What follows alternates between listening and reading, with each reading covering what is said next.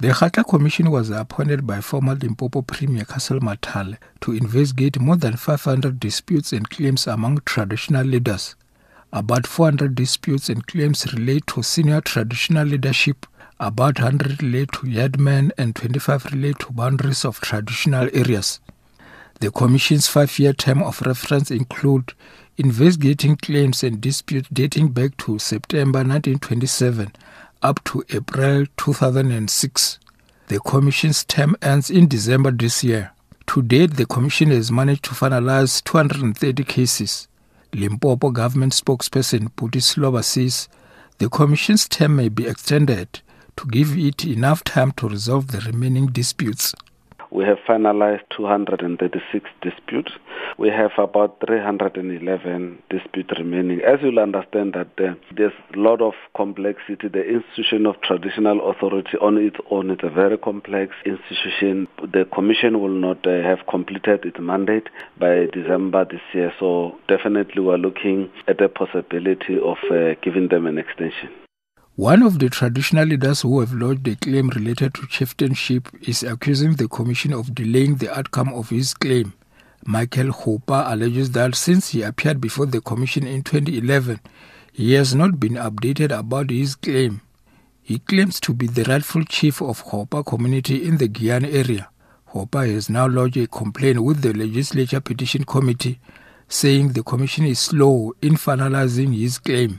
Uh, the problem of the commission is they are not working things properly. They are slow. I'm saying so because they keep quiet. They doesn't tell us who's the chief. That's what we want to know.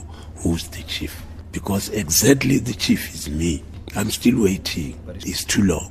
And the Hooper community is furious now because the commission doesn't want to give us the chieftainship Meanwhile, Limpopo Traditional Affairs MEC Makoma Makhurupetje has appealed to traditional leaders who have presented their disputes during the Commission's public hearing to be patient. Makhurupetje admits that there is lack of communication. We have met with the Commission. We have requested them to fast track the process. The only little snag was to communicate the decisions. These people are not feels that we are delaying because the communication is not going back to them for them to know where their matter stands. Seloba says traditional leaders will be invited to a general meeting where a consolidated report on the finalized claims and disputes will be released. Isn't that the commission is still hard at work? It is not completed. So we were not like uh, at periodical. We can't say on monthly basis we are releasing the findings because it's not about just announcing. It's about also engaging the disputing uh, parties and making sure that there is a proper understanding and commitment to work uh, together going forward. The Kgatla Commission is the third to investigate traditional leadership claims and disputes in the province. The first was the Ralushai Commission. The Ralushai Commission's report has not been made public.